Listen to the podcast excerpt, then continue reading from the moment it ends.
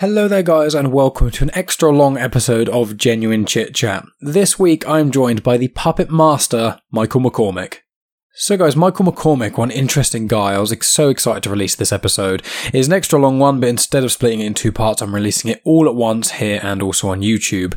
Michael McCormick has worked on Star Wars. He created the character Salacious Crumb. He also worked with Jim Henson on Dark Crystal and on Labyrinth. He's met David Bowie. He did some of the aesthetics for his costumes and whatnot. I mean, we speak about a huge amount of things in this conversation, all relating to puppetry, and it was just so much fun. Aside from the things I've just mentioned, he also talks about stories from on set, near death experiences, Brian and Wendy Froud, his time teaching in the New Mexico State University, uh, as well as ideas for a new TV show. He's got loads of things to say, and it is just absolutely fantastic. Uh, so that's what I'm going to say in that regard. But I will also add, guys, make sure you go over to YouTube to check out this video as well. For clarity, the quality on YouTube isn't quite as good as this one because, you know, I've shortened silences, I've boosted quiet parts, I've kind of edited it a bit more. I've tried to do that somewhat on the YouTube video, but my video editing resources here are limited.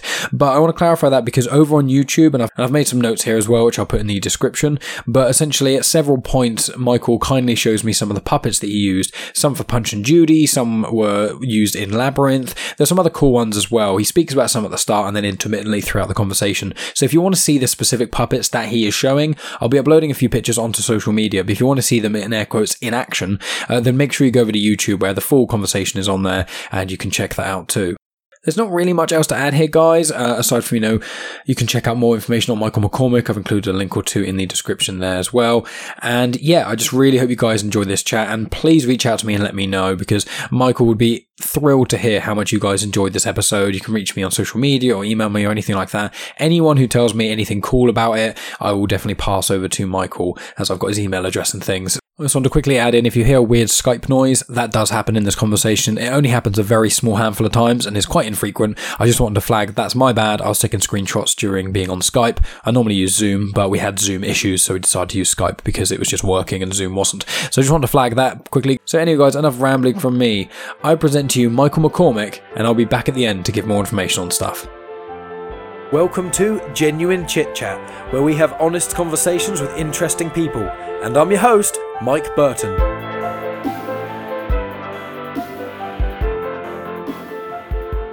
Right then, well, I am here today with Michael McCormick. Um, I would call you a puppet master, if I'm being honest with you.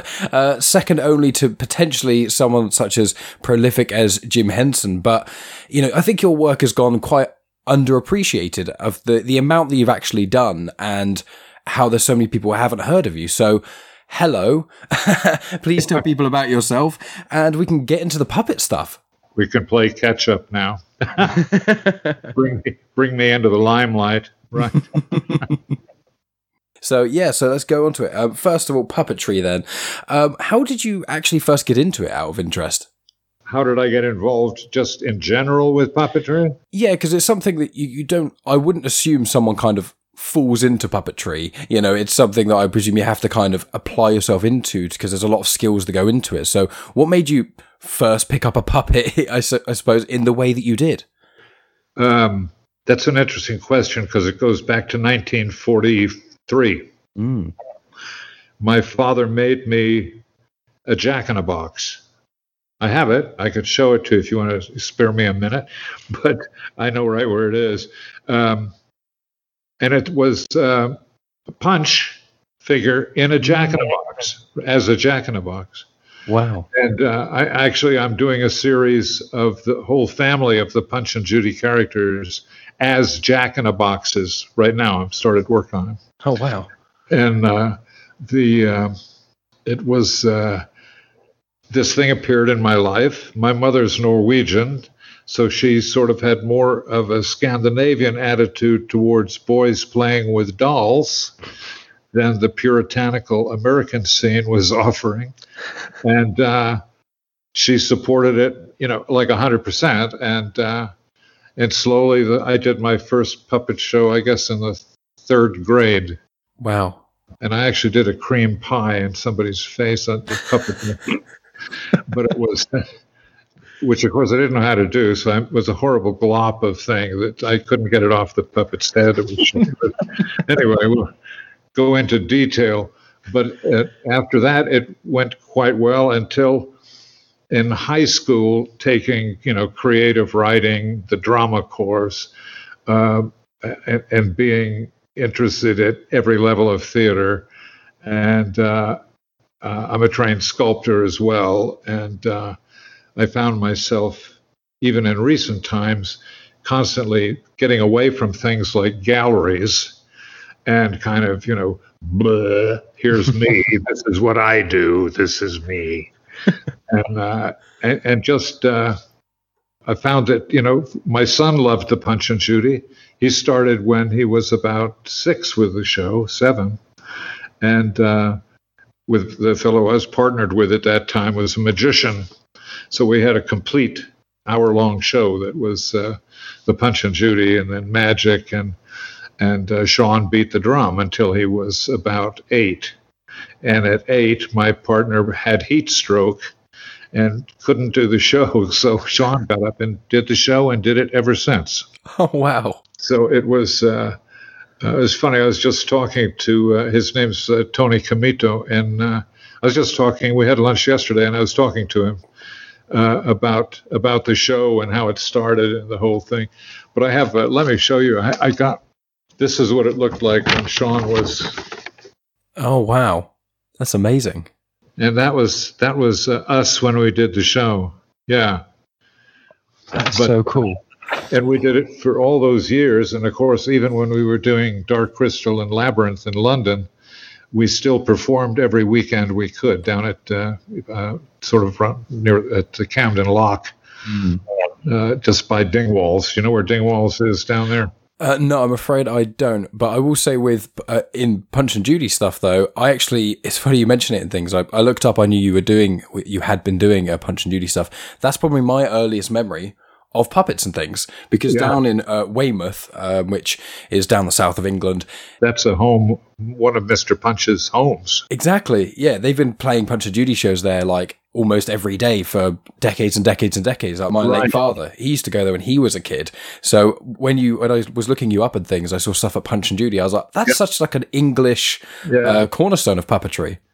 Yeah, yeah, and it's interesting the way the seaside has fed into this thing because I've only performed in Dublin at the seaside, mm. and, uh, but I, I have uh, this ongoing relationship with the seaside town, like Weston-super-Mare, things like that. Mm. Dave Barclay, whose name you must know from Labyrinth and from uh, uh, Dark Crystal and from uh, everything, you know, Little Shop of Horrors, yes. English puppeteer. And I was talking to Dave the other day, and we were talking about he had told me that his grandfather, his grandfather, had built the little when you're at Weston-super-Mare, these little scenes, these little puppet scenes that you put in a penny and the things jiggle and joggle and seem to tell a story. And it was his grandfather who had built those. And I thought, oh my God, this thing comes full circle, you know, and sort of, you know, and bites you on the backside, as they say. Uh, but it's, uh, uh, it takes you down paths that you're only too delighted to go, and it takes you down a few that you would rather have died than go down. it, uh, you know, it's it's uh, quite a remarkable archetype that gets underappreciated. And punches certainly all by himself is beyond puppetry is is a is a, a an archetype in and of himself, of course, mm. Which uh, is something I've always appreciated from the very beginning and it's mm. it, it, always had this kind of psychological edge to it. Jung, you know, let's mm. know what Jung felt about puppets, and you know, we know Pepys saw Punch, but do we think Jung maybe saw him? But he does speak about this type of thing, you know, uh, uh, often, and it's. Uh, as a matter of fact, I've Sean and I performed for the Jungian community on a couple of occasions at the University of Notre Dame. They got us in to do it, and at the University of Dallas, they got us in to do it as well. That was James Hillman and Tom Kapicinkis. These are the big names, you know, in uh, uh, archetypal psychology. We don't call it Jungianism, right? he didn't want to be an ism. Yeah, what's interesting with puppetry and things is that the the community because you were just you know you mentioned quite a few individuals there like uh, Dave Barclay and that sort of thing and obviously I mentioned Jim Henson slightly earlier. Um, are individuals who work in puppetry in a lot of the uh, films and productions that use it are you generally all quite connected outside of production work? Yeah uh, no outside of production time uh, most likely not. Most puppeteers do not fraternize with the enemy so to speak the, the enemy being somebody who wants to steal your secrets of manipulation, right? but it's it's it's uh, it, it's kind of true. The the uh, I did I gave a lecture one night at uh, Trinity in, in Dublin, and uh, Tommy Baker showed up, who's mm. certainly the best puppeteer in all of Ireland. Um, and uh, I'd already known uh, the professor in the theater department who handled puppetry, same name as mine, same spelling. Oh wow, the chances. Yeah, yeah, yeah. So here he is, uh, a, a McCormick, mm-hmm. and I found out, and this is something I wish somebody would check for, you know, double check for me. Uh, I did a fair amount of research, and the name McCormick kept showing up regarding puppetry all the way through any history I could access. Uh, and even at the moment, I think I, I, think I counted six different puppeteers, some that didn't even know each other in Ireland, who did the Punch and Judy and were named McCormick. Oh my God! yeah, it got scary. You know, uh, I was in Leitrim, which of course is you know the most retarded of all Irish counties. and, uh, I think they would agree, certainly economically, and. Um, uh, that's actually sort of the area that my family came from. I was always told something else, uh, like New Jersey. No, they always said, you know, someplace. Oh, it uh, was in the South, someplace. It was, uh, you, know, you know, well, everything's in the South if you're from the North, of course. And it, uh, but it, it uh, absolutely insane the way my family kept showing up in the thing. Mm. Yeah. yeah it's the coincidences that kind of come across in that those sort of realms are very bizarre. And maybe it traces back to just sort, sort of some puppeteer from like thousands of years ago, and he's just somehow spawned everyone who's now a major puppeteer. Maybe it's some sort of part. So, in, linking it with that, actually, what is it about puppetry? That intrigues you so much. Obviously, when you see things like Dark Crystal Labyrinth, etc., you see it sort of the top end of what it can do. And obviously, not everyone sees that from the start. So, yeah. what what is it about puppetry that really intrigues you about it? Well, it's I I kind of fumble back into uh, sort of quasi psychology, which I studied for quite a while in college. But the uh, that it's it's it's such a, a, a probing question because my whole theory and philosophy is that we're not dealing whatever puppet is. It doesn't mean exactly what I mean. Mm. And what I mean when I say puppet is effigy. Mm. And effigy becomes far more intense than puppet. I see. And it, it's you, you are provoking other parts of yourself dramatically. I mean, there are nine characters that you know, as a punchman, you that, that's the least you can get away with. and uh, and you've also noticed that all the Judy and Punch shows have don't seem to last too long, uh, uh, which I haven't been able to figure out. I think we're just not ready for it. And uh, but but that uh, that idea of effigy and its relationship, particularly to to to uh, antique religion, if you would, all the way back to Neolithic, you know, to Willendorf stuff, uh, you know, cave paintings, uh, those drawings that they are actively attempting to make move on the wall, like nude descending a staircase, you know, in that same way that, you know, re- repeat the image until it gives us the sensation of movement. And then I'm sure very shortly thereafter, puppetry literally began with the, the shaman, the religious people, uh, uh, doing things like uh, animals on sticks, uh, mm-hmm. Shadow puppets on the wall with their hands, which, you know, something like that may be linked to. But nobody's done a major look at that from a theatrical base. And I wish they would, because we see it showing up in, in American, Native American people.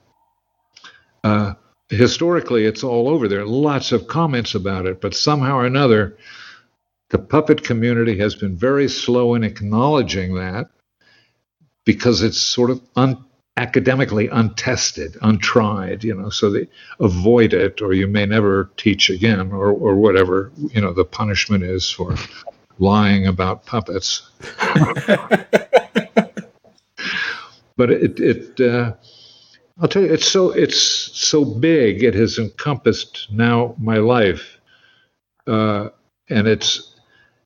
I will do other things. I, I make jewelry. I do an occasional piece of sculpture, but the focus is you know, entirely on these people. Uh, did I show you those? Oh wow, that's incredible. There's so many of them there as well. It's the faces that are the most intriguing part. As you say, they're kind of like a caricature, as you say, the effigy, but it is like you have to over exaggerate certain elements of them, don't you? Oh yeah, yeah it's uh, the same the same uh, problem, if you would, that uh, that any um, cartoonist has translating the face into uh, the basic elements in the face that want to communicate mm-hmm. the idea of who that character is. So you get, you know, you get that that sort of thing. He may be a policeman, right? Mm-hmm. Right. But if you look at his face,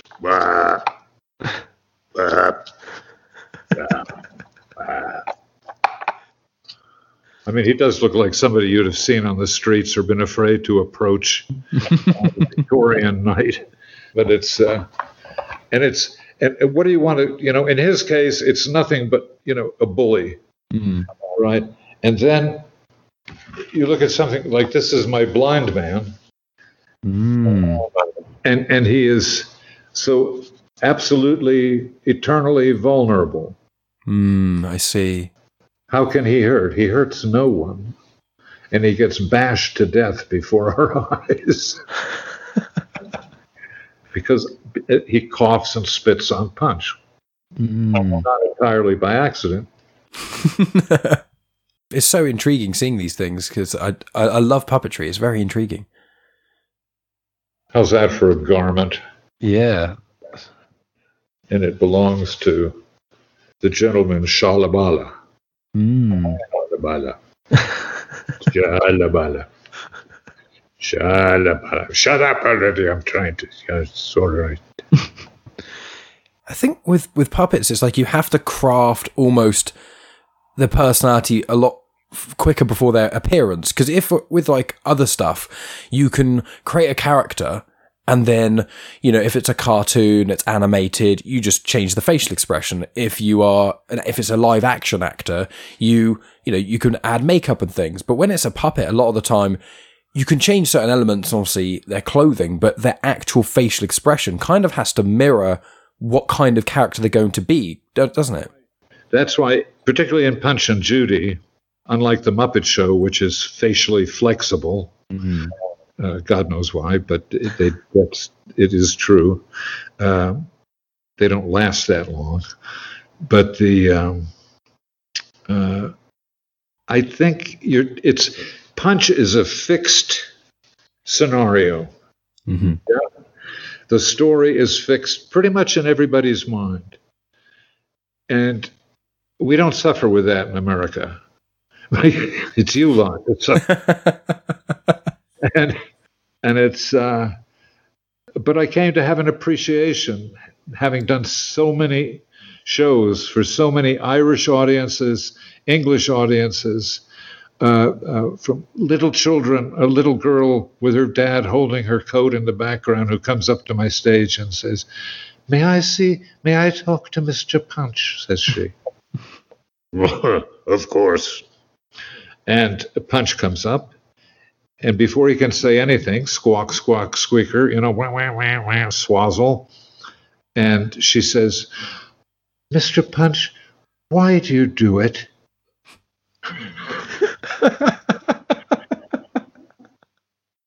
and the only answer anyone ever has for that is it's in the show, my dear. It's what we do. why, why do we throw the baby out the window? Because if you read the newspaper, there's usually in Victorian England two or three of those a day. so, you know, we're just talking about a reality that you, my sweet little child, probably will not have to face in the way children in the Victorian period who watched the Punch and Judy had related to it in a completely different way, and it was much more at that time intended for adults anyway. Hmm.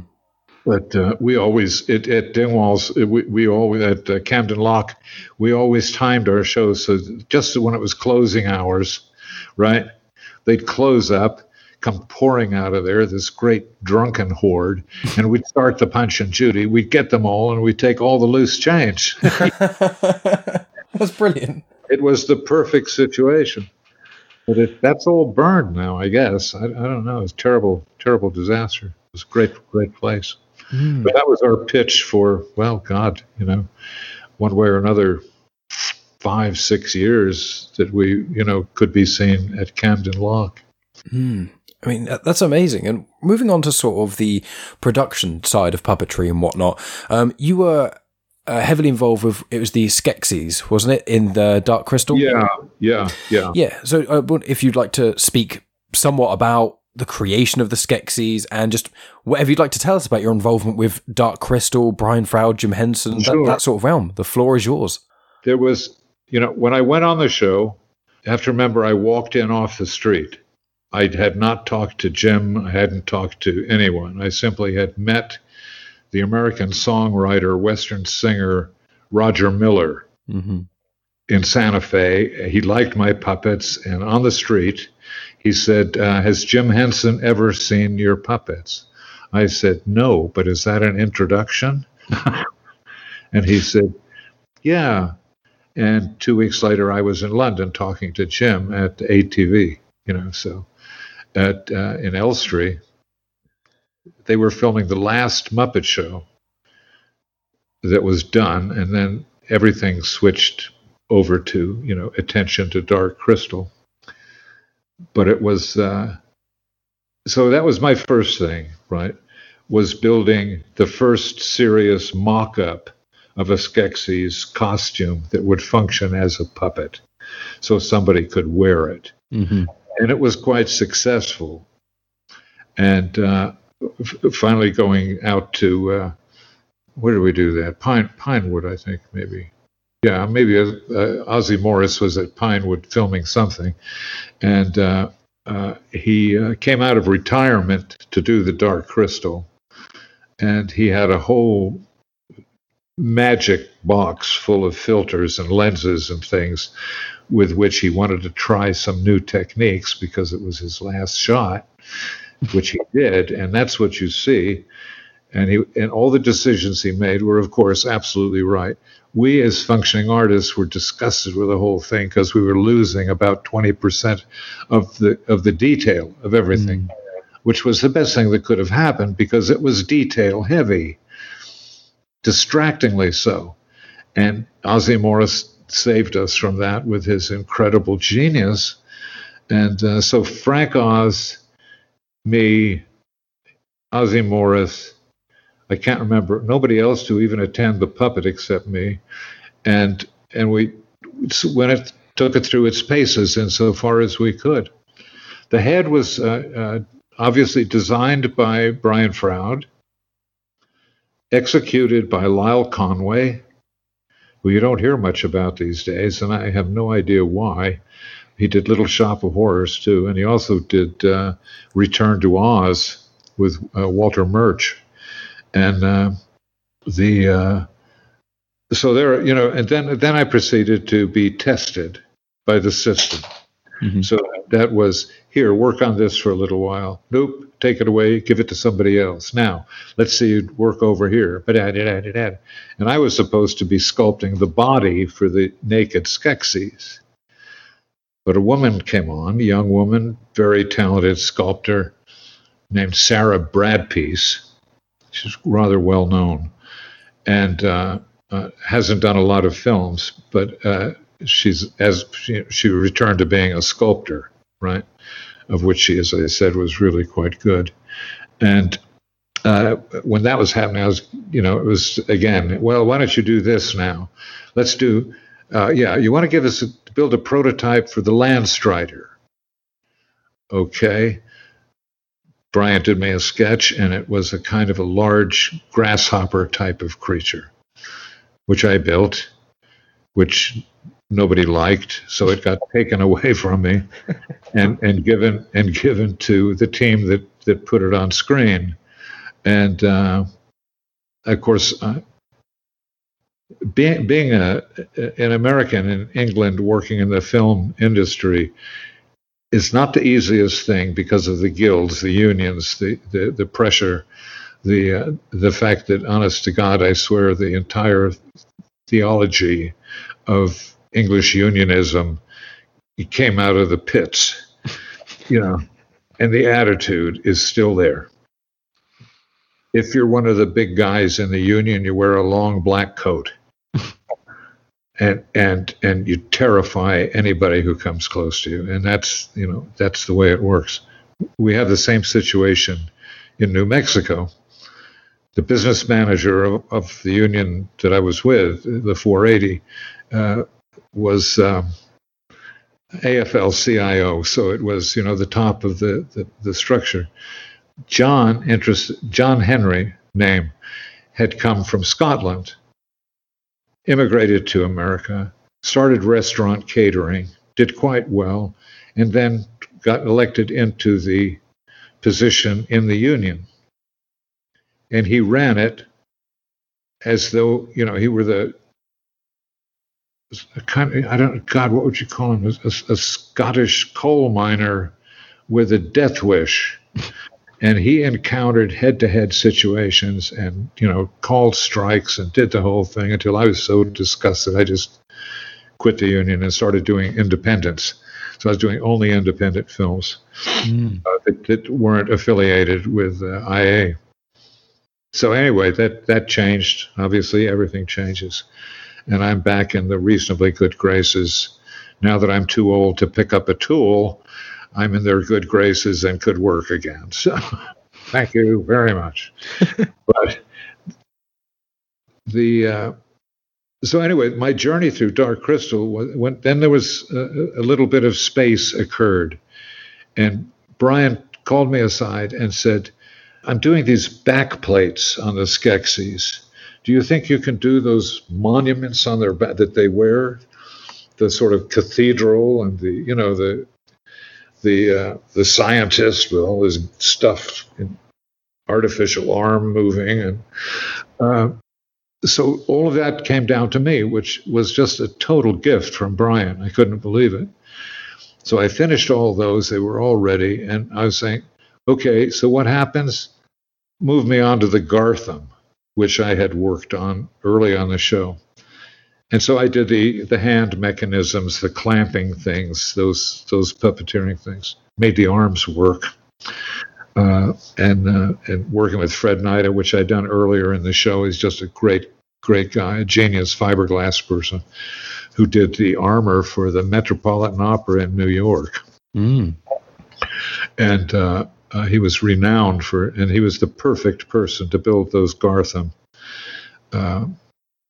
Terrifying creatures, really. They were pretty at the dream level, you know, very scary. But uh, uh, anyway, they got that done, and then boom, somebody comes in, and you know, names will not be spoken but uh, come in and say, "Oh well, we're uh, Mike, you're you're through, we're moving you over here to," and I began realizing that it was a faction that I was dealing with, and it wasn't Brian. Brian immediately saved me from that situation that arose. I was being paid very little, and uh, the uh, as a matter of fact, I was financing the picture. I, I can't tell you I had a large little lump of savings in New Mexico that got drawn upon continually just so we could survive in London. Oh, wow. Which, as you know, ain't that easy. No. it's uh, so anyway, there I am, sort of at, at my wits' end. There goes Brian again. He comes over and he says, Come on, let's have a talk. He said, You know why I, he just said this to me on the phone again about uh, six months ago. And he said, The reason I hired you we, because you know how to make things look old. Now I want you to break down the Skeksis. And it had to be done in secret because the seamstresses would have gone nuts. I mean, we were taking their hard work and, and, and destroying it, distressing it in the extremes. They would have killed me. I mean, bad enough I could have been moved around to some no, kill me on the spot. With the famous, you know, the inserted Singer sewing machine horror. You know, how did this get inside his body? Uh, but it it it just uh, so I had an opportunity to work on basically every level that the Skeksis, the Landstrider started, you know, the prototyping stuff, working with people like Lyle, people like uh, uh, David Barclay, people like uh, uh, uh our mechanic, whose name is eluding me at the moment, but uh, the um, genius Polish Polish guy, and most a lot of the people we were working with had just also shut down. What was that tale? The flying white dog. Oh, the never-ending story. Thank you. And it seemed that it was never ending. uh, so we were bombarded with those people who were had been doing just what we were doing. Mm.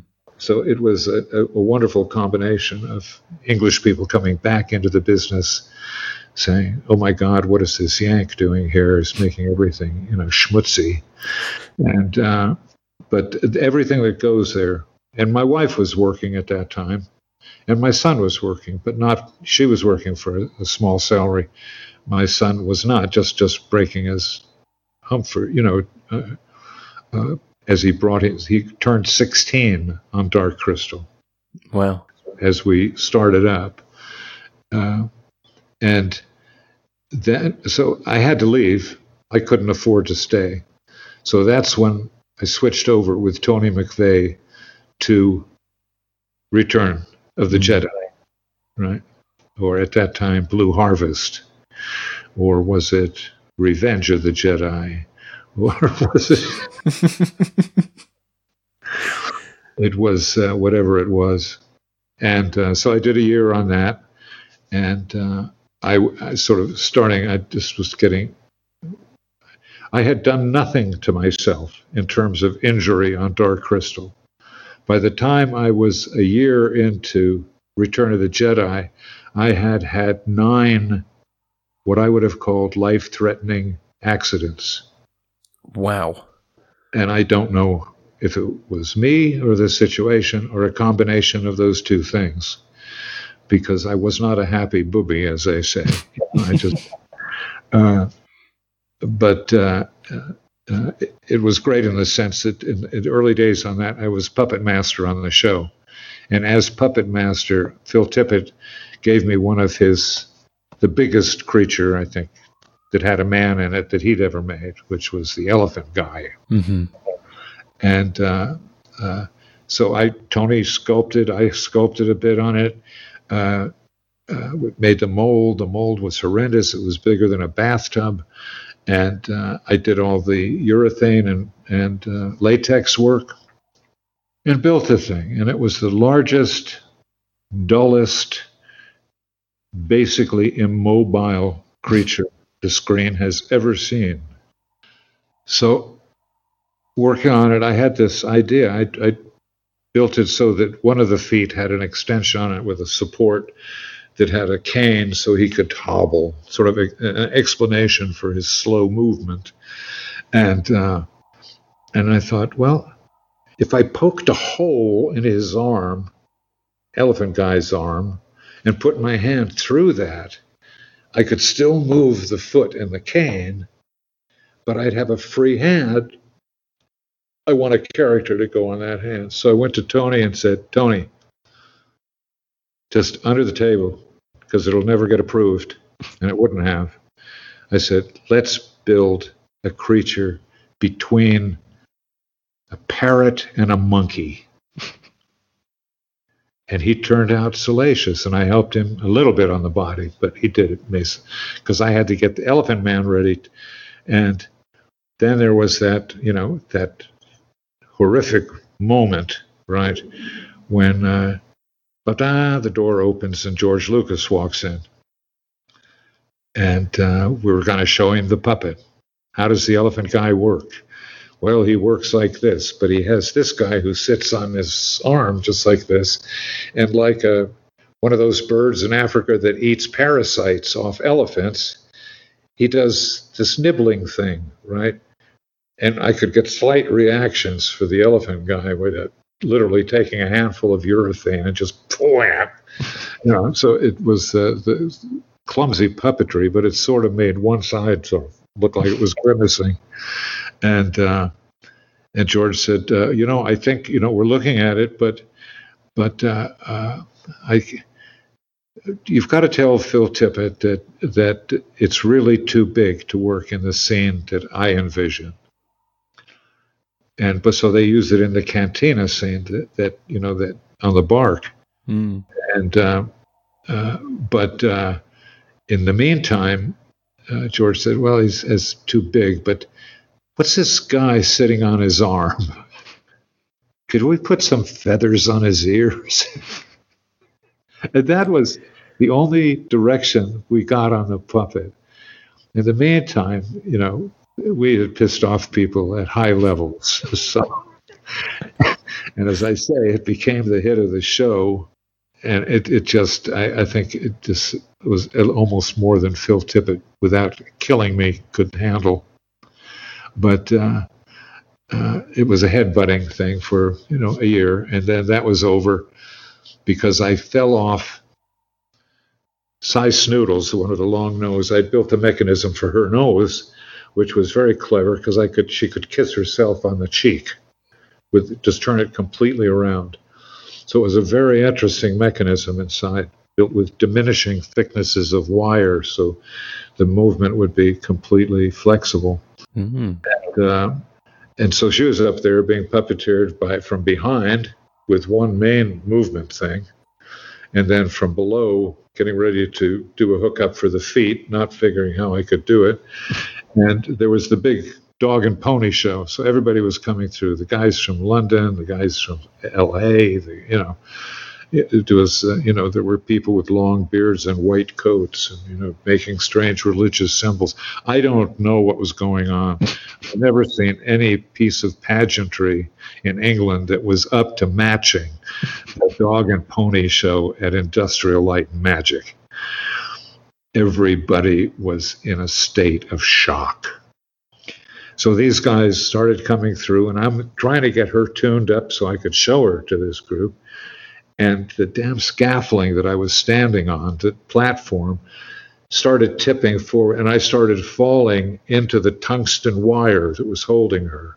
And I thought, no, no, no, this is the world's largest cheese knife and I don't feel too cheese like. So I threw myself off to the side, got my arm stuck in some metal shelvings, fell to the floor, knocked myself out.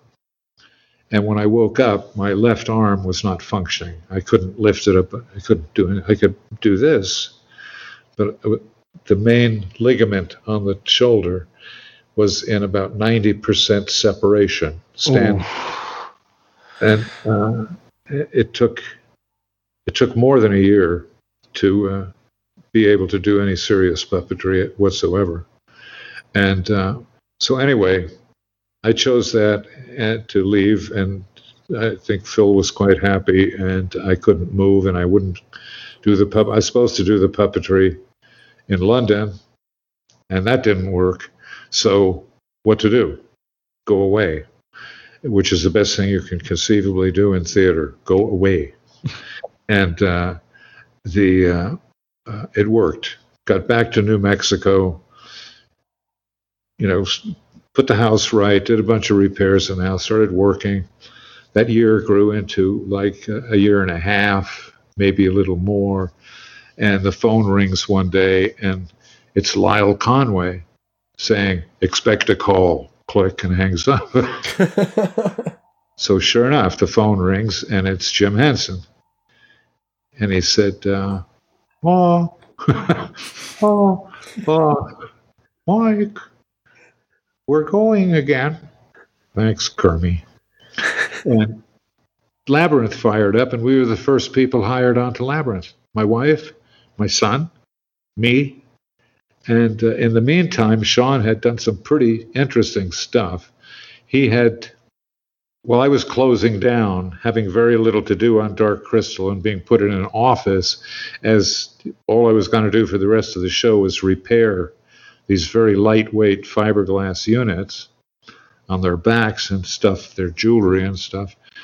That's a jewelry is another story too, because uh, I did a lot of that stuff, much of which you see in the show, but the major, larger pieces were done by a lady who came onto the show very pleasant young woman named Kathy Kubrick, and she was stepdaughter to Stanley. I was going to say. and so I got introduced into the Kubrick world, and that was uh, very interesting. Uh, her mother did a performance in Paths of Glory that that uh, I just cherish. It's one of the great moments for me in film just intense, intense scene. Well, he liked it too and married her. So, and that was Loggerheads with Kirk Douglas. You want, you want the inside track on this stuff? You want to you, you want to know why Spartacus didn't go too well? behind closed doors and when you're there like you'll do your work in the background and you get to see all of the stuff the drama that goes on in front of you that's it non-stop nonstop. At the same time, I was spending lunches, had several lunches trying to get a script going of my own with Andros Epaminondas, who was uh, Kubrick's, I'd say, line producer, project developer. Hmm. Uh, and uh, we got on really well. And I thought maybe there's something in this. I'll, you know, focus some energy on this. And he dropped dead. So that's has a lot to do with the rest of my film career. Every time something really cool happened, they dropped dead. I'm the only one who hasn't dropped dead yet. But uh, the story will go full circle with, with my copying. But uh, the uh, uh I'm trying to get back to where I was pre Kubrick. Uh, you're on Labyrinth. Oh yeah, on Labyrinth, and uh, so we came on, and I I was able to do all the initial hiring, the crew chiefs, all of whom I knew, with Brian talking, can we do, yeah, yeah, yeah, yeah. So, and my wife was put in charge of putting the shop together, and she became the chief principal buyer, basically head of the shop. Uh, and, uh, and, and I was going to say, my son, this is just before this happened. Well, you know, a year before when he was 17, 16, still 16 the uh, filming this uh, uh, crazy picture where this huge boulder was rolling down. I can't imagine what that was. And Sean worked on it, wrecking out all the sets. So he ended up with a pile of ephemera that is just, you know, at one point he had over 200 snakes, the rubber snakes that they used in the scene. So, I mean, there were a lot of live snakes working in there too. The famous one behind glass that's right in Indy's face that they finally fixed. it was great. They CG'd that out. I wondered why they didn't do that 10 years before, but that's something else, I guess. I don't know. Very weird. But anyway, Labyrinth starts up, and uh, and being in a strong position, the first thing that I got asked to actually do, Brian and Jim were going to New York for a week, and Brian asked me if I could build a working prototype for Ludo. Mm, I love Ludo. Yeah, and you know, I made it work. We made we made it work, so it became feasible. It was a feasibility e- effort, and it worked really well. And they went went forward with Ludo. He's a great character. Great. He is. I mean, my favorite part of the whole of Labyrinth, I think, is when towards the end where he does the roar and he summons the rocks, and you just see all the rocks coming out. And one of my favorite shots is when you see rocks rolling uphill. It just it cracks me up. It's just so silly, but it's so much fun. I love it. And I, I can't tell you, I don't know where else in the world except, you know, the, the, the English studios, those guys brought such a level of genius to some of that stuff, like those silly rocks, you know, which interestingly enough worked in a similar fashion. Same guys built them to the bicycles in Central Park when all the Muppets are on bicycles. Similar controls on, on the bikes and the and the stones and the common axles and you know they did such a job these you know love working with those guys even if they wanted to kill me i still loved working with them but it uh, which i would you know go back and do in a heartbeat if for nothing else just uh, you know the, the the pub chat after a day's work I can makes imagine. everything, makes everything all right. it does. It actually succeeds in doing that when you buy your round. And but anyway, uh, our income changed significantly on Labyrinth, and uh, it was great. Finally getting recognised in in financially. Yeah, yeah, a little financially anyway. In the meantime, I'm still butting heads with Brits, but uh, you know, it's, that's all right. You know, it, it's uh, w- when you go to Northern California and you're butting heads with people who are your, you know, nah, that doesn't work. I didn't like that. That didn't rest well. But the, uh, yeah, it's uh, It's amazing. Yeah, it's it's just I'm just thinking, you know, this stuff is flashing through my mind as we're talking. Oh, I can imagine also so many, so much time on set. You know, when people see these films that are, you know, under two hours long, people don't often realize they take, you know, two, three, four, five, often years just to get even Oh, the yeah. concept of beginning. And then it's years and years of making everything. So when someone sits there and watches your work in an afternoon and you've spent substantial years of your life on like specific details of it, it's, it's a weird thing. Yeah, that's absolutely right, and it's it's uh, it's career killing. Hmm. In many cases, you've been gone too long, and people forget who you are and what you did. The producers, you know, and you don't get called back on, and it's ter- terrible. Hmm. Luckily when when labyrinth was over i came back to the states and there was a big hullabaloo about me you know back in the state working again. The studio's open and i immediately get called by uh, a film that terence hill was making with bud spencer that was called uh, uh, fight before christmas.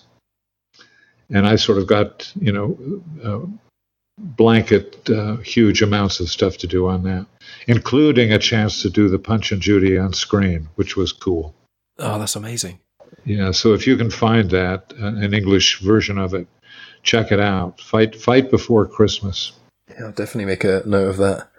Uh, I also want to ask, um, speaking of obviously the Frouds have been sort of touched upon a little bit, and I know of Brian Froud because uh, my sister-in-law loves his concept art and a lot of the stuff that he does with his drawings of fairies and those sort of things. So I just wondered if you could tell me a little bit about Brian Froud and obviously Wendy Froud and you know their son Toby Froud was the baby in Labyrinth. So I just wondered if you could tell me a little bit about you meeting the Frouds and how they are really.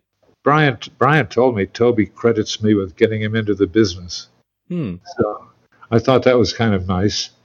But Toby's a, a sweetheart of a kid. And uh, now that he's, you know, a 45 year old man. that happens. I don't know how that happens. that one still remains unexplained. But you, you drop your hat and you drop, you bend over to pick it up. And by the time you stand up again, 20 years has disappeared from your life. And it's, it's just literally like that. Hmm. You will have that experience. And it's frightening and in a strange way, humiliating in a good way.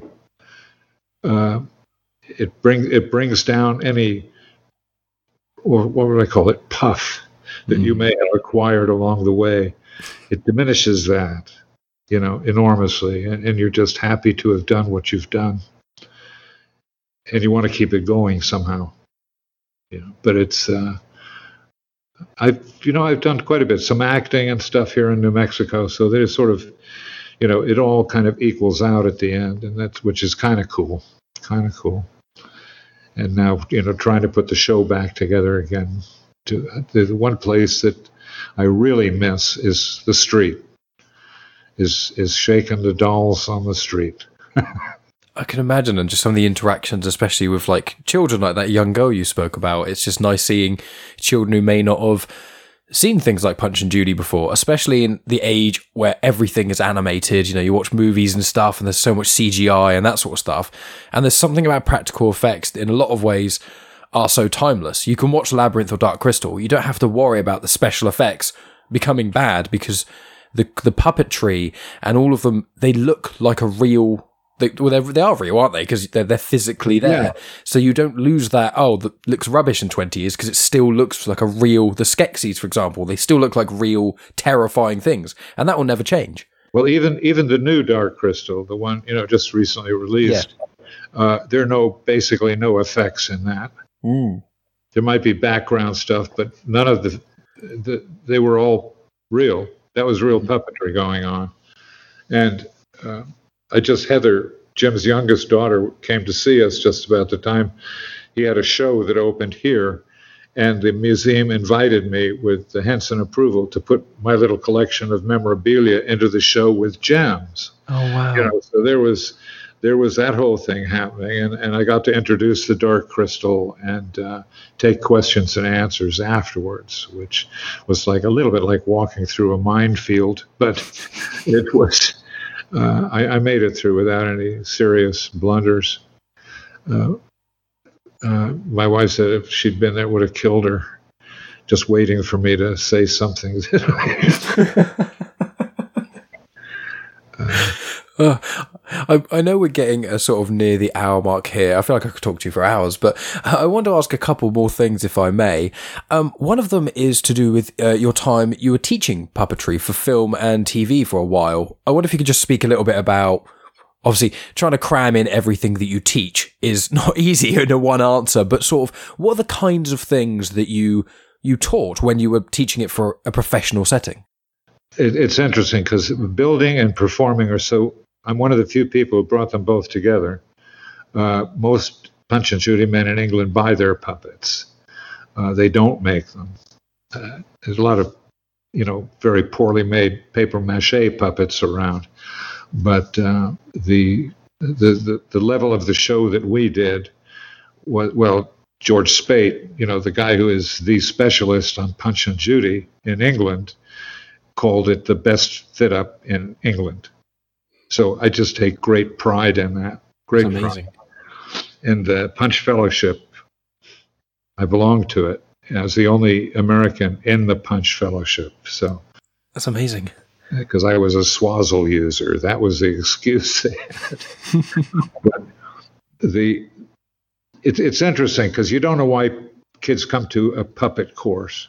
I'll be teaching another one week uh, uh, puppet workshop in Dallas uh, coming up within the next six months at, at the Comic Con. At the when, when the Comic Con's going on in Dallas, mm-hmm. uh, Zach McGinnis, who's my agent, as well as the guy who runs the Comic Con, um, uh, has has agreed to like the idea of doing a workshop.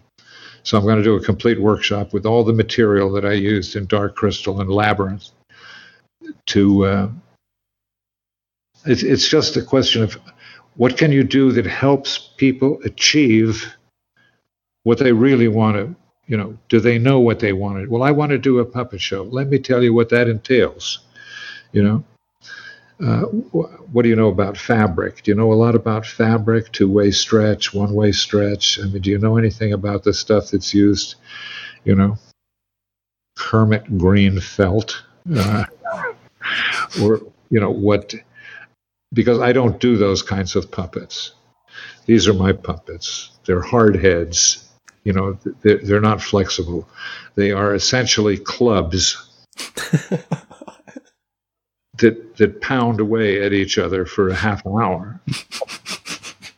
to, to the strains of I dreamt I dwelt in marble halls.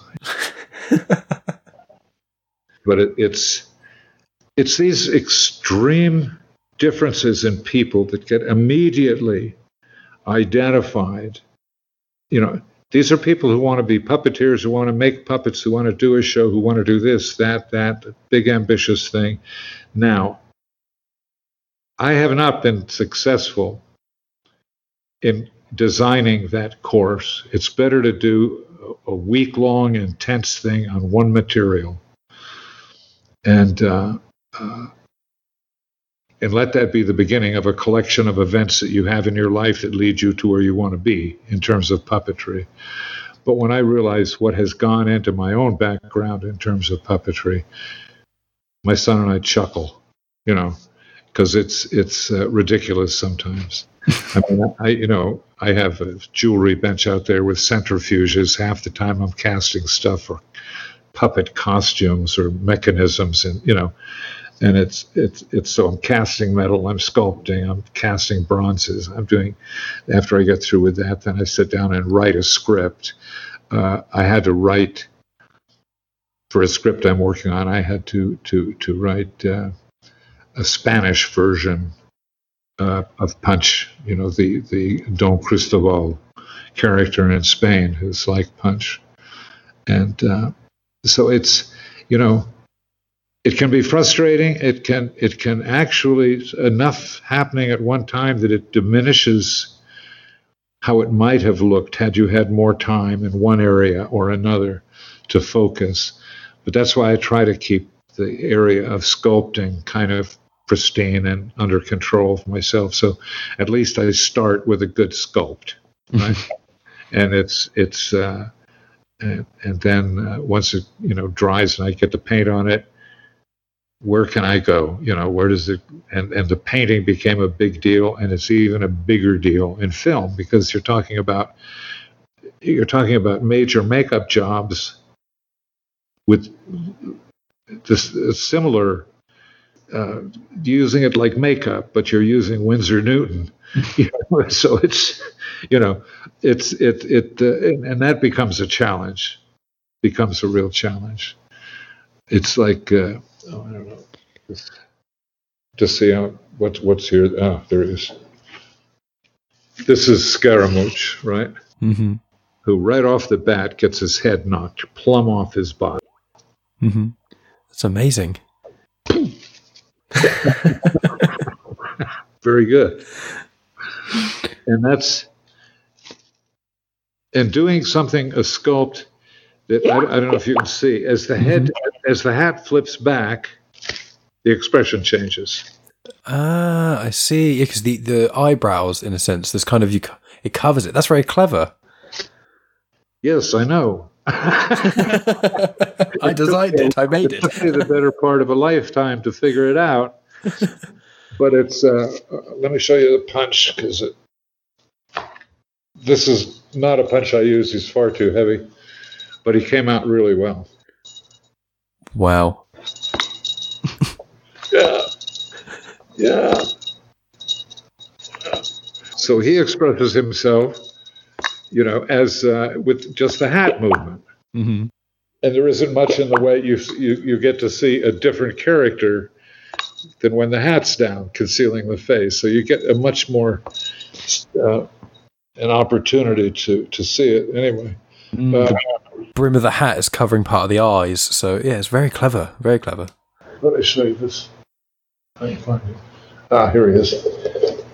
I recently had a horrible fire in my studio, and I lost a lot of puppets and stuff, and and really upsetting. But uh, this is the punch that I use in in my. And if you look at his mouth, for instance, I don't have to control it. Mm. Just the mm. movement of his head and the mouth changes attitudes that that is much more of the sort of punch that I remember from my uh, when I was younger, the sort of the eyes being apart and the the crazy Oh, yeah. stare. Yeah. Yeah. Yeah, he's very much very much the uh, Marty Feldman style of punch that I think we all really appreciate because if Marty Feldman was anything, he was punch. and he's got a really good hump. I like that. Oh, man. And he has a huge paunch stomach. But his costume, which was finished, burned off. Uh, But the costume saved the puppet himself. So I just had Oh. to do a repaint job on the on the head. I think I stuck some new eyes in, and uh, that. But that's all I had to do. I see. And those some of the you mentioned about jewelry and things.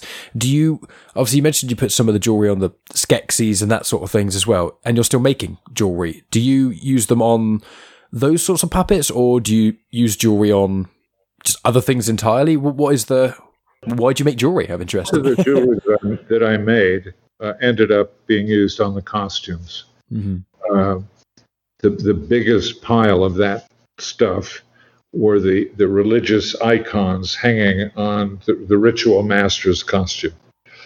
Um, because those were all each one was sort of done with something else in mind, and Brian was involved. And it's uh, I just was talking to to my son, somebody he was with about at one point, I had an incredible collection of Brian Froud drawings, but they were all on top of my brown paper desk cover in the shop, covered with this week's paint on top of them, or you know, French enamel varnish spilled, or you know, where did Brian's drawing go? And you know, so I ended up with having had a great collection of Brian's sketches, but uh, he he is so. Uh, yeah, to get to get back to Brian a little bit, uh, Brian Brian's uh, very difficult.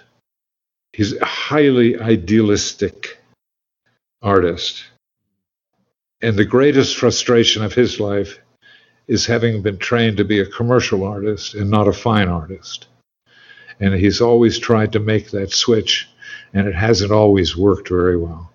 And uh, and I, I know he knows that. So he has just sort of settled back into just being the best thing he is is prolific at an at an astonishing level. And working for somebody like that, it doesn't make any difference who gets the credit for what. Let me say that for sure. I mean, because the, the, the mutual respect and, and the even affection that that exists, uh, that develops, it is just it's just a, some of the most intense relationships I think I've ever had happened on those sets.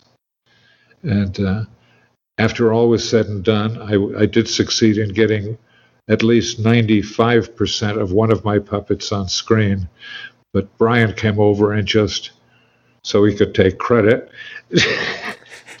made a little alteration on the nose, and that was about it. But that was that was this guy. Oh, Do you remember? yes, yes. Uh, literally, I, I remember that guy. Yeah, yeah, yeah. He ap- appears during the, the, the battle. Yeah. He's a kind of a periscope character that could look over a wall. That's so It's amazing. great. I had a chance to do uh, a lot of research uh, for uh, armor and stuff in uh, at the museum in Vienna. So that was really cool. I was uh, able to sort of make a whole lot of sense. I, I knew a lot about armor to begin with, but this was like you know uh, that was primer stuff. This what I, I went into a master a master's course in in uh, Vienna. This stuff was amazing, but uh, and really helped with doing all all that armor uh, for uh, for labyrinth, the weaponry, the armor, everything. Mm. And, and there, I don't think there's a single piece of it that I hadn't touched, you know, in some in some way. Between, Well, we- between consenting armorers, you could take pride that Labyrinth is sort of also generally considered. It's a more popular that like Dark Crystal is a bit more divisive as a film. esoteric piece. Yeah. Yeah. Yeah. Whereas Labyrinth, I, would say, we'll give you, this is this uh, saying on the show, you get much more of the credit for Labyrinth. That's the reason you got Bowie and Mike McCormick. They're the reasons that Labyrinth succeeded. you heard it here.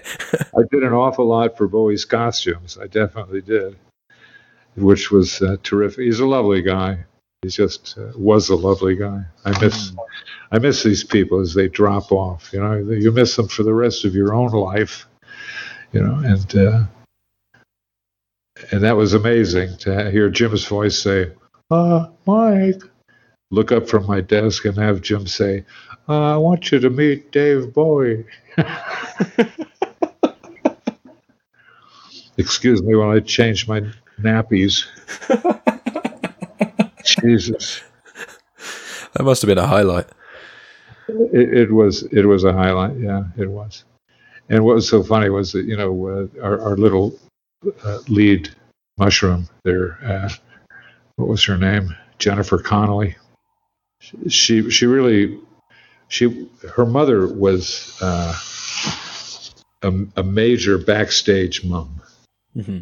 and it it uh, she was simply the minute she'd done her bit, her mother escorted her, you know, off the set mm-hmm.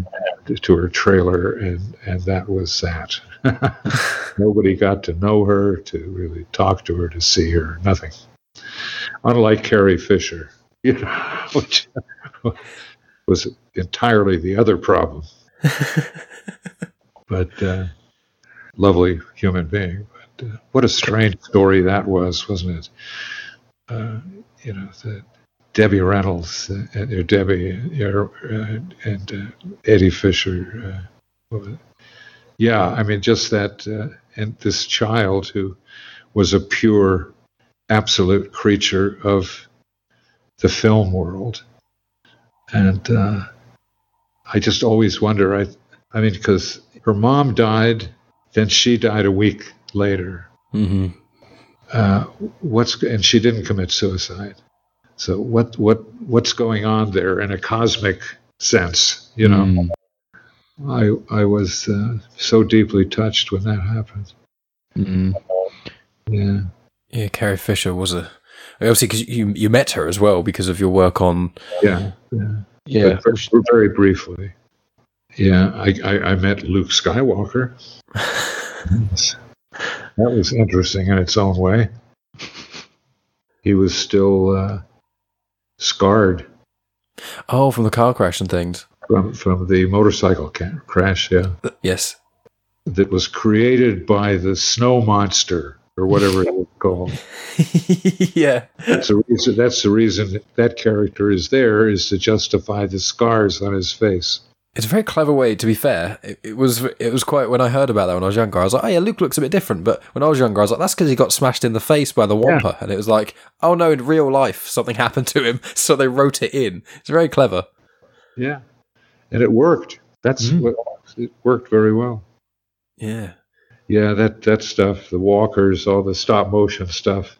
You know, the Phil Tippett army of people hurting themselves by having to live under those sets Mm. They lived under there. They slept under there. They ate pizza. You know. oh man, it's. And every three seconds, you come bounding out up through your little trap door, move something, and go down again. Uh, uh, not me. It's just amazing when you have things like, you know, you get Labyrinth and Dark Crystal and also things like Star Wars where there's so much that goes on where you have to have so many specialists for so many different things. Like something like, you know, Star Wars, you've got the stop motion side, you've got the practical effects side, you've got the, uh, you know, the ships flying and things, that sort of side of things. Yeah. You've got all the post production effects. There's, there's so many elements upon elements upon elements of things that just. You had live effects on, on set, you know, camera rolling, all those effects that have to uh, be set. And, you know, it was. Uh, I wish they'd do a film about just that, about uh, what that means when 18 different things have to happen at the same time. And it's very much like the old joke, you know, ready when you are, Mr. DeMille. Uh, do you know that joke? Uh, I don't know. I haven't heard it. Oh, it's a great one. It's the Moses comes out, right? He's going to do the parting of the Red Sea. So Cecil B. DeMille comes out and says, "Look, this is this is huge.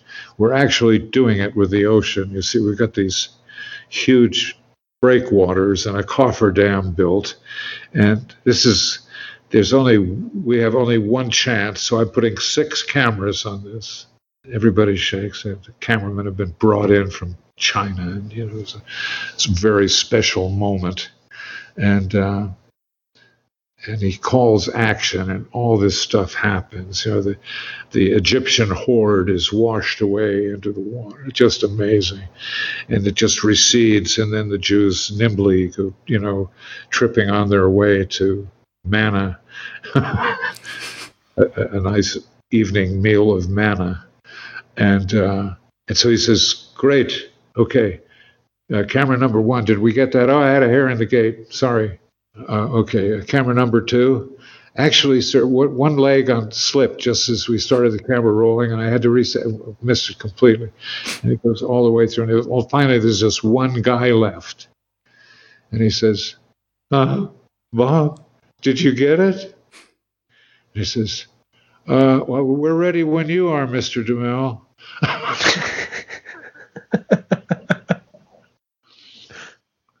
so that's not, not all that untrue.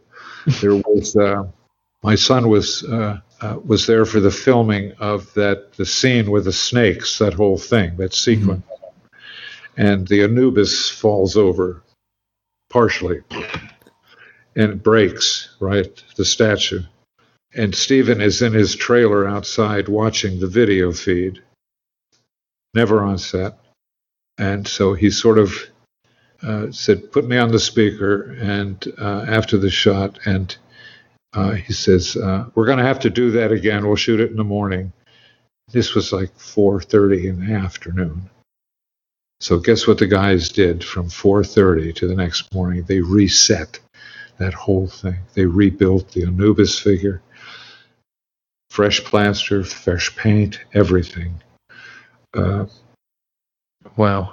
I, have never been so impressed with a, a situation. And w- when that was sort of all over, we got because they immediately filmed the uh, the bar scene in, in the in the Himalayas. You know, mm-hmm. the very very uh, how he mixes comedy with with the, the, violent horror. You know, is just amazing, uh, and it works with Indy anyway. And uh, but that shot was over, and she, my son had us come after dinner. We went, we we ate out in Elstree, and then went over uh, to the set. Everybody was gone, completely clear, and uh, well, that's a great story. And uh, uh, and we got to. John took us to the cantina. We went outside, looked at the scenic painting for the you know the Himalayas, the baking soda, salt, sort of you know snow that was crunching under our feet. It was it was quite spectacular. And then in the cantina, which was right, you know, right size, it was it wasn't extended or anything. It was quite cramped, and everything was uh, very well orchestrated. That was done in one take. That entire scene. Oh wow.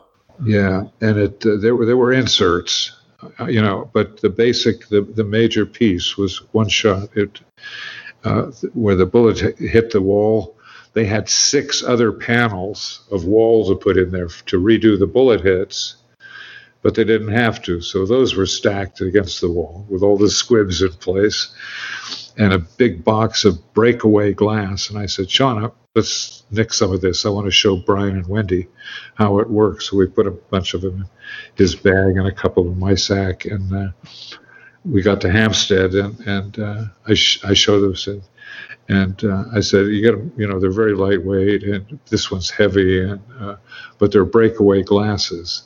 And I broke one on the on the edge of the table. Wow, it's great. So we can do this to the puppets, and you see it happen in in Labyrinth that they're using one, and uh, and then Wendy took the uh, picked up one and said, "Oh yeah, well, and hit me on the head with it." only it was half an inch thick. It was not breakaway. It was a, a, a mistake. And this little trickle of blood running out of my hairline was very dramatic. I thought either my career is made or or I'm dying on the spot. it was a very funny moment. I'll never forget the look on her face as I just kind of almost went out on my feet. You know, it was just a real quonk on the beam.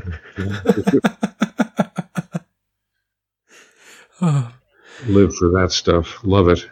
There's, it's the moments, isn't it? It's, it's the moments in life, the, the funny little 30 second snippets almost you can remember of the miasma of rubbish. It's those little moments that make it worth it. Yeah, that make it all sort of worthwhile in a strange kind of way. And there's a whole bunch of those in Labyrinth. Uh, uh, and of course, I did a lot of work with the Gremlins. The little little people were just so. Ter- I found them terrific to work with. Mm. Mike, Mike Edmonds, Kiran Shah, you know, uh, and uh, you know the only person we didn't have any work with was Deep Roy, but then nobody likes Deep anyway. so, and then I run into him at the Comic Con. Deep Roy, Deep, how are you?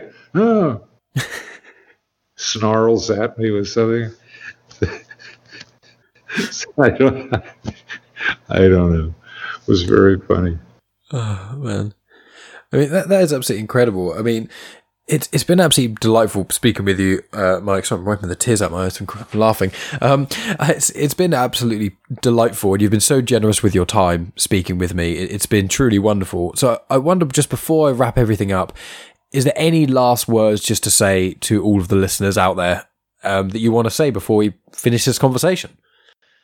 Uh, just that it, it, it's worth figuring out finally if you're if you're a buff and you like those pictures to really to study them because everything is there in those two pictures you know the whole story of of, of puppetry but it's also uh, you, you figure that was Jim Henson's first film he had not directed a feature length except with the Muppet Muppets, mm-hmm. right? But as far as a serious other kind of uh, universe, that was his first. And Frank, you know, just with the the things that happened in that show that that are just uh, so unique to Dark Crystal. Uh, I mean, just Aughra's astrolabe, you know, the, the, is just one of the great scenes of uh, since the Emerald City. I don't mm. know, was, you know, it, it is it is uh, staggeringly effective scene, and all of the uh, you know all all of the puppeteering moments that people have uh, you know critiqued and have looked at and said, you know, this could be better. It's Jen looks very stiff. Well, you know, that's because he didn't fit. And Jim's hand, he only had his fingers. That's all he could get into the head. so what do you do with that? You know, you make your suggestions and uh, wait to see what happens. But uh, he wouldn't go for another sculpt. So Wendy'd already done 26, I think. Oh my lord. Things you don't see. no kidding. No kidding. But then, you know, coming back here and I don't I don't know. It it becomes very difficult to to try to uh, put yourself in a perspective again. You, you wish you were, you know, one of these little helicopters flying around these days? Uh, that you could get gain some kind of altitude, some kind of advantage in looking down and and seeing yourself and how you moved inside the framework of that whole thing and what you would have done to improve your own performance if you would and what could have happened that would have improved the overall in a politics sense that uh, it it's all there the information is all there if you take your time and understand those scenes research them, look at the making of, see see what the spaces were really like. Uh, understand that you know from square one we were condensing space like crazy with the cameras, and and then the other thing to figure is that these were of their type, of any type. That was pretty much the end of film as such. And it was also the beginning of animatronics on a remote scale. So you're, the puppeteers were having characters that were doing things, blinking their eyes, and and it was early days, but we used it to the hilt. I mean, every you know, they were there, and it was a total training, retraining, puppet retraining, just responses and these things. The the the, the prep time, the the rehearsal, literal rehearsal time with the puppets to. Uh, but it was you, you watched it evolved, and quite honestly, it was watching theater at its best. You're watching theater with its confusions, animosities, murderous intent in some cases. Uh, you you are seeing the full circle of, of theater, everything it has ever been, and probably ever will be as a new technology drops in every 20 minutes. Uh, you know what's going to happen, and it's it's uh, it's remarkable. It's remarkable. Uh, do you know who Wolf Mankowitz was? Uh, no, I don't think I do. He was very big, and uh, the the Mankowitz family in London was very very big. Hmm. Golders Green collection of uh, European Jews, hmm. and Wolf was uh, over the last 10 years of his life was a very good friend uh, in Santa Fe and in London, both back and forth. And uh, even in Ireland, we got together. So, you know, we were actually quite good friends. And very tragic the way that whole, because the last 10 years of his life, he had liver cancer. And somehow or another, uh, he's, he, stayed, he stayed alive. I'm not quite sure how he did it. And then uh, at the very last minute, Anne, gorgeous, lovely Jungian top rate analyst, Oxford trained, and got this very rapidly moving Alzheimer's situation. So the whole end of my knowing them was just so sad. So, you know, and, but it made me just question how much energy are you going to put into being pissed off because a shot doesn't work? you know, how much energy do you want to put into to the affect of being the angry producer or the angry director or the and this is something over the centuries, I believe, the English have done very well in observing in their culture is is what is necessary to get the job done in terms of interrelationships, interpersonal relationships and things. And that's something that uh, great lessons that I took on those two shows about living in England, you know, and uh, as you know, you, are a theatrical person, so you sort of become English yourself in a funny kind of way, in an effort to understand the culture. I mean, I had we'd already immigrated in when my son was six. We had moved to England and immigrated, and it fell apart because of my parents actually just destroying the situation, and we had to come back to this, you know, to the states. But we were living in Bath, and it's. Uh, and, and, and in very close proximity to all levels of English society, from, you know, uh, uh, from what would you call them? The very the very in terms of class structure as the lowest position to the you know good god. Mm-hmm. I, mean we were because we were american we were privy to royals in some cases which was kind of i don't even talk about that stuff. Uh, because it's it sounds impossible. Because it doesn't happen for most englishmen it does for some silly Yank fumbling around. And uh, but the uh, and that's what I see the whole thing, the film. Uh, and uh, Pauline Kael is, is, always good, you know, reading uh, about. Wolf had an Academy Award for doing uh, the bespoke overcoat, a, a mm-hmm. half-hour short film which got an Academy Award. Yeah, forty-five-minute film, and Pauline Kael called it arguably the best short film ever made, and I agree with her. And having ten years to talk with Wolf about how it was done, you know, was and I was at my filmic hungriest at that point and he just fed this to me like like my morning porridge. uh, I do miss him. Miss so many of those guys. But it looks like you know connections. We're going back. Made contact with David Barclay again. Uh, uh, Mike Edmonds is back in the mix, and it's because of Comic Con to a large extent. And uh, do you know uh, uh, Zach McGinnis? Do, do, is that name familiar to Comic Con or agent? Uh, not specifically, no. I mean, I've been to a couple of Comic Cons, but no, I'm not aware of who that individual is specifically. Yeah. So, I mean, he's you know sort of running my professional life as my agent these days. So, so it works out you know really well. And this workshop is you know a big a, a big item, and it's it's uh, he wants to uh, you know, really run this thing as a national event, and, and he wants to pull only 20 people for this workshop. So he wants to charge an enormous amount of money for it. But it's going to be a rare workshop.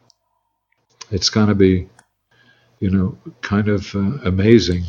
So, how much can you get done? I don't know. I've seen what Brian and Wendy do in three days with a workshop. Know, and it's staggering.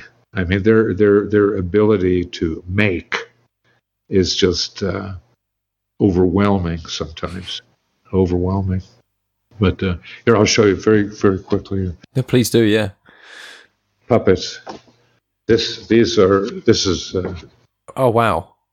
This was a group a group of puppets we did for uh, uh, a, a grocery ad I was going to say, I couldn't work out what that was going to be either a very strange kids' TV show or grocery ad. and it, it, worked so incredibly well that it's sort of famous in its own right. And it's what it does, you know, doing advertising stuff is, is fun, and working for television is fun because it's quick.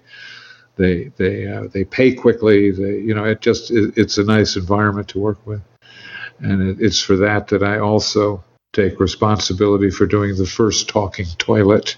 it's very strange the claims to fame we have. Is that the number one? So beyond Punch and Judy, Dark Crystal and Labyrinth, but number one is the first talking toilet. the talking toilet has to be. God. That's absolutely excellent, and I've taken plenty of screenshots and things as well of the um, of the puppets that you've shown as well, because I'm going to be showing a lot of people those, not only listeners of the show, but also friends and family and things, because yeah, so many of my family are massive fans of Dark Crystal and Labyrinth and puppet work, and my girlfriend's dad, he loves puppets. He's got a few of his own and things as well, so it's, it's oh, incredible. Right. Yeah. yeah. he's an Italian gentleman, so he lives in Italy, and he yeah, he's, he's really good with that sort of thing. And he understands puppetry. Yes, at a cultural level. Exactly. Now, it's interesting because Punch and Judy is understood in England, but puppetry at that level, all they have is Punch and Judy. Mm-hmm. It's interesting. So it's well understood. But the rest of the history of puppetry in England is pretty much ignored. And that's a shame. But. Wow. That's so cool. So if you're going to build a crocodile, instead of two pieces of wood, build a crocodile. Oh, I'll, um, what I'm going to do is I'm going to make a. I've, I've noted down what you said, uh, the sort of Dallas Comic Con things, and I'll look into that as well. And uh, we'll email and we can figure it out because um, I'll oh, put yeah. a link in the description and things. Stays. We'll stay in touch for sure. 100. percent I'd like to, you know, get some feedback on, on this as well mm-hmm. to uh, to track stuff that happens. But this has been a real treat, and it's uh, I think you've done a something like a real service for a lot of people. I mean, it's you who's done the service. I just want to put a spotlight on you wherever I could. Just any of my listeners. I just want, I want people like yourself, the the unsung heroes of big moments in culture. Uh, It's so important that people know the history of things and certain elements of things, and to know the people like yourself who are ones responsible for so many elements of their childhood and people's view of puppetry and cinema going forward. Uh, And I just think they're really important. So I want to say thank you for taking your time to speak to me and doing everything you've done and continue to do for puppetry. it's uh, yeah, and, and one would hope you know that I can do more, and I am actively trying to do some of that stuff uh, here in Albuquerque, which is uh, quite honestly, Santa Fe is the arty town. Albuquerque is is a, a, a cultural wasteland. it is. It's it's we got one of the better theater departments in the Southwest, and that doesn't even help. You know? the university does great, but I do you know show and tells at the university, and uh, I, I'm more interested. You can't teach. This is the message. Mm-hmm. You can't teach people anything. You can get them interested, and then they teach themselves. And I think that really is true of all age groups. If you can get them excited, they will learn. Interested and excited. Very important words in a funny kind of way because they're the channel to actually learning. And I've written a complete idea for a, a really upmarket TV show that takes a character of mine, a, a, a rook, basically. His name is Thaddeus Rook, and uh, he's he's a great character, but uh, puts him in a situation in 14 or you know 1340 whatever Heidelberg. He's uh, the pet of an alchemist, and uh, anyway, everything gets blown to hell in this uh, laboratory he and the chemist get flung into the stratosphere with this incredible gunpowder charge that goes off inside this chimney like vertical, you know, boom, they're gone. And they molecularly conjoin into another character who is this very stupid, self centered alchemist who knows everything, and this rook who is just an eternal sponge who wants to drink up every piece of information he encounters. And I just thought, okay, I've created my own Frankenstein monster to send through time and space. And he just he he's unstable, so he he vanishes and appears in another time zone, you know, another time period. So he goes from 1320 to, and he's trying to figure, oh my God, he lands in a cheese cart and breaks the cheese. And the owner of the cheese is just outraged. He doesn't know how to charge for these strange, dissimilar shapes. However, just down the road, there's a guy who could help. His name is Archimedes. Do you see how I'm going with that? That is so brilliant. And I think it would make an incredible series. And I've done a terrific presentation. And, uh, you know, I've got people ready, you know, to do a pilot for this thing who would do it for absolute nothing. Uh, I mean, literally, just to see that the project itself would go forward. And uh, it ends one of you know he goes everywhere, but one of the things he does is he pops between the interfacing time issue, right? He pops into Albert Einstein's world. Mm. And they get to discuss relativity in the simplest, direct ways. And just to be able to present ideas in a palatable fashion, which is something you have to admit very few teachers in England or America really do Yes. that this is a place to start to create the interest that that child can now understand with this this instructor this teacher this professor in front of them doesn't know his head from his behind And it is up to the student to isolate the true, the real, the information coming out of this other human being and make it palatable to himself or herself and, and teach themselves because of this authority that isn't doing the job very well, but has the information. How do you draw that? How do you actually milk it for what you need as the extraordinary creature you are? It's, uh, but it's an ongoing project. It's it's something that keeps me keeps me working. I mean, it sounds like a brilliant idea, and you're, you're, totally right there. You know, the best teachers don't give you the information necessarily; they inspire you to want to find the information, and that's how stuff exactly, sticks. Exactly right. That's perfect. I mean, you are an incredibly inspirational individual, and I don't think enough people know of you, or maybe even say that to you. But you you are brilliant, and you have you know, ignited more inspiration for me. And I'm going to look into a lot more stuff to do with uh, puppetry and that sort of thing because it's, it's just so intriguing. Uh, so many elements of it, um, which I want to thank you for. And so, yeah, uh, we've had a wonderful conversation. Very last thing to say then, thank you for coming on the show. And is there final thing that you say? And then we'll, we'll hang this call up. A final thing. If you're interested, get out there and wag those puppets that's the only thing that helps. Perfect. Absolutely wonderful. Well, as I said, Michael, it's been so much fun uh, speaking with you and getting to see all of your puppets. And I've, you know, this uh, Skype records the video uh, as well, and I've got the uh, screenshots I've taken as well. So people will be able to see uh, these puppets and things. If you're willing, I'll put this on uh, YouTube when the episode gets released so people can actually see some of the puppets you've been showing. Because I think. Oh, terrific, terrific. It'd be lovely for people to see those. That world has seen none of this stuff, really. Yeah. So that would be interesting. Oh, excellent. Yeah. Cool. Well, I'll make a specific. Uh, I'll, I'll, let you know, obviously, via email and stuff when I get this uh, released and all that sort of things. It will be a few weeks down the line, but I'll, keep you posted and stuff via email. We'll go from there, but we'll definitely keep in touch. Please keep me posted with all the uh, stuff you get up to, the things, because I'm always yeah. interested to hear about it. And you know, it. Uh, uh, I'm very interested in in Zoom as a platform for uh, education, mm. particularly in terms of my areas of of, of art learning, and uh, uh it it becomes very very challenging to try to take something as concrete as driving a nail and trying to turn it into an aesthetic experience for a television show.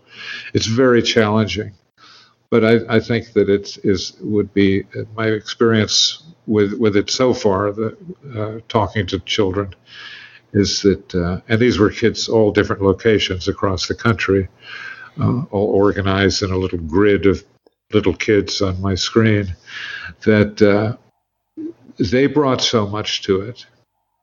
And it's uh, and the woman who runs that program uh, is actually a friend of mine in Santa Fe. So she and I are working on the idea of trying to construct a functioning workshop that could work on on in a Zoom setting. That uh, uh, and I also I wanted to talk. And Brian Froud is uh, up for exploring that world a little bit too. I think I can drag him screaming out of Chagford. That's an excellent idea. I think a lot of people would really appreciate that. I think it would work really well. It would be wonderful. Yeah. I mean, because Brian, I mean, it's just, you know, a couple of whiskeys and the two of us are uh, a, a dynamic force. takes takes at least a bottle of Jameson's, but it uh, feel like Roger Moore. Uh, God, that world, and this is what I've found over 80 years of looking at it. That world encompasses everything I need to know about living on this planet and trying to give that experience to other people. That's that's it. So puppetry, yeah. What can I say? It's great, and you get to play with dolls. An excuse. oh my lord! Wonderful. Once again, Michael, you've been so generous with your time and it's been so much fun having you on the show. And I, I know that my listeners are going to love seeing the puppets as well as listening to your expertise on all of them. And I know it's obviously getting very late on your end. And so, yeah, we'll, we'll hang this up then. I mean, there's no, um, there's no social media or anything like that that you're uh, connected to, is it? It's just keep an eye out really on Comic Cons and various other stuff that you're involved with. Okay, I will. We can, we can do a catch up at some point. I would love to. Yes, I would absolutely love to have you on the show again. The, the door is always open, so we'll keep in contact, and it will, it will definitely happen again. We will indeed. Mike, very nice to do the show with you. It was absolutely a pleasure to meet another cool Mike as well. Always fun to meet someone with the same name. Not quite all the Michael McCormicks in Ireland, but still. all, all mix should know each other. exactly. Awesome. Well, I will leave you to your evening then. Once again, thank you so much for your time, Michael. It's genuinely been an absolute you, pleasure. And you, Mike. Yeah. Hopefully we do it again. 100%. I'll speak to you soon then, Mike, in a bit. Bye-bye. Bye. And that's the end of the conversation. Thanks as always for tuning in, guys. As I said in the start, there will be a video uploaded to YouTube. If it's not there at the moment of you listening to this, it will be uploaded very, very shortly just because my laptop takes a little while to export videos and whatnot. But I've included a link in the description, so make sure you check it out so you can see some of the puppets that Michael was showing me because some of them are really, really cool, especially people who have grown up in England, who know what Punch and Judy are and know what kind of puppets they are. It's just cool to see those kind of things up close. Plus, also make sure you tell me all the nice things about Michael McCormick. He really loved coming on the show and things, and I'll definitely be having him on again in the future. But yeah, tell me anything about this show that you enjoyed, and I'll pass them on to him. He's, he's such a lovely guy. He just deserves as much adulation as possible. So, what have we got coming up? So, I've got a two parter recorded with Tom Everett, the actor. We speak about stagecraft and things quite a lot, which is quite an interesting conversation. I've got a conversation recorded with Francesca Rhiannon. She is the host and creator of the Writer's Voice podcast. That a radio show slash a podcast for like 14 years, and it's still going. So, that's an incredible conversation that I had with her. I've also had a conversation recorded with Chris Brayton of the I Like to Like Things podcast, and I went on his show very recently, and I'll talk about that in a minute. But we had a really, really cool conversation about positivity, the modern man, and all sorts of other things. That's a two parter as well, so I probably won't be releasing that for a few weeks to come. And I've also got a couple of other things in the pipeline. I've got BZ, the man with the smoothest voice in the world, coming back on the show as well with Stevie Ray, and we're going to talk about his latest Green Lantern fan film because he released one last year, so he's got another one, which is very exciting. Got a couple of other things in line for recording as well, and I've been lining up a lot of guest spots as well. So there's a lot of other random podcasts you'll see me popping up here and there on. But in the description to this episode, I've included some of the links to the other stuff I've been involved with. You know, the I Like to Like Things podcast, What's the Topic, talking about Loki, uh, Geek Talks on Fantastic Universes feed, Frank Burns' I Like the Sound podcast. So loads of cool things there. Um, I also wanted to highlight that I've got my Patreon, patreon.com slash genuine chit chat, and I've just released mine and Megan's talk talk on Spider Man 3 completely for free. It is 30 minutes long, and you can either go over to Patreon, um, even if you haven't got an account or anything like that, and you don't want to support the show on there, just scroll down really far, and you'll find our discussion on The Witcher, The Phantom Menace, and Spider Man 3, which anyone can listen to. But instead of just having to scroll all that way, I have included a link in the description to listen to Spider Man 3. Uh, you can either click the link or you can type it in yourself, but for clarity, it is case sensitive, so it has to be bit.ly slash Spider Man with a capital S, the number three, and then capital A capital T. So Spider-Man 380 with the S and Spider-Man capitalized and the A and the T as well. So, you know, make sure you check that out. Even if you don't want to contribute financially, please check out my Patreon and take a little look around. As I said, you can support the show for as little as one pound a month and then you'll get access to at least one Afterthoughts episode a week, as well as other bonus content and things. Uh, me and Megan did a road trip a little while ago, so you can listen to that on there as well for free. And me and Megan uploaded our road trip around Somerset we did a little while ago. It was about half an hour chatting in the car about going to cider orchards and things like that and the Wellington Monument. So that was a lot of fun. So you get exclusive content on there. Both me and Megan talk about movies and series as well as general stuff that we get up to. And then the slightly higher tiers, you get access to the feed of Patreon where you get early access to photos for the Star Wars podcast, uh, photos of some of my collectibles, of my tortoise, a few other bits and pieces there as well. So anyone who's willing to support the show, it means the absolute world to me uh, because obviously I do not make money from this. I am technically losing money making a podcast because of the running fees and things, but it is a passion of love and anyone who listens to this, please, you know, share on social media, talk to your friends about it, all those th- sort of things. If you can't contribute financially, I do completely understand. But yeah, aside from that, guys, the only other thing to mention really is my Star Wars show. I mentioned it at the end of every episode, and it's called Star Wars Comics in Canon on the Genuine Chit Chat YouTube channel. You can find Star Wars Comics in Canon episodes as well as episodes of Genuine Chit Chat. So I've got all of the Star Wars episodes in there. They've also been uploaded to playlists and things. So if you don't know where to start, either start from episode one or you can just kind of flit around on whatever comics interest you. But it is specifically made for anyone who's never read a single Star Wars comic before and they want to get into that realm, or people who just want to read them but don't have the time because there's hundreds of them and you just want to know what the general narratives are and how they connect to the other universe and things. All those sorts of bits of information, that's what you can find from the Star Wars show, specifically made for someone who's never read a comic and wants to get into it, who just wants to know the narrative of some of the stories, who doesn't have time to read the comics, or if you've read all the Star Wars comics and you just want a refresher without having to, to dig them out and read them all again or look up all the characters you see that you kind of spot that seem familiar but you're not too uh, sure about that. Because that's what I do. I read these comics when there's a familiar name, I give you guys a bit of information where you may remember that. So I'm also tackling the War of the Bounty Hunters crossover event each month now as well. I've just released the first part of that. That is the prelude. Uh, so it's the first five issues. War of the Bounty Hunters is like 34 issues long and it's going to go for like six months. So if people can't afford or don't want to have to do all those things to get all those issues, just tune into my podcast and you'll be able to listen to the narrative of the story after Empire Strikes Back when Boba Fett is transporting Han Solo's frozen carbonite corpse, trying to take it to Jabba to cash in his bounty, and then he hits a lot of hurdles along the way of being stolen, and it turns out that everyone in the galaxy is seemingly after Han Solo. So if you want to hear about all those sort of things, you know, I've included a link in the description, but as I said, go over to Genuine Chit Chat's YouTube channel, or if you're listening to podcasts on a podcast app or Spotify or whatever, go to Comics in Motion and you'll find it there. But also on Spotify, if you type in Star Wars Comics in Canon and then a character you like, like Darth Maul, Kylo Ren, or something like that, a relevant episode will come up too. So with all that said, guys, thank you so much for listening. As always, please, please, please hit me up and let me know what you thought of this episode. I'll f- pass on all the feedback to Michael McCormick, and uh, I will definitely be having him on the show again at some point in the future. But yeah, exciting stuff going forward. This was a really fun episode to do. Check it out on YouTube. Go over to Afterthoughts on Patreon for free stuff as well and all that sort of jazz.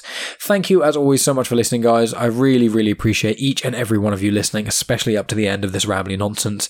And I'll talk to you guys next week with, I haven't fully decided which episode I'll be releasing, so we'll figure it out from there. Thanks as always, guys. I'll talk to you next week.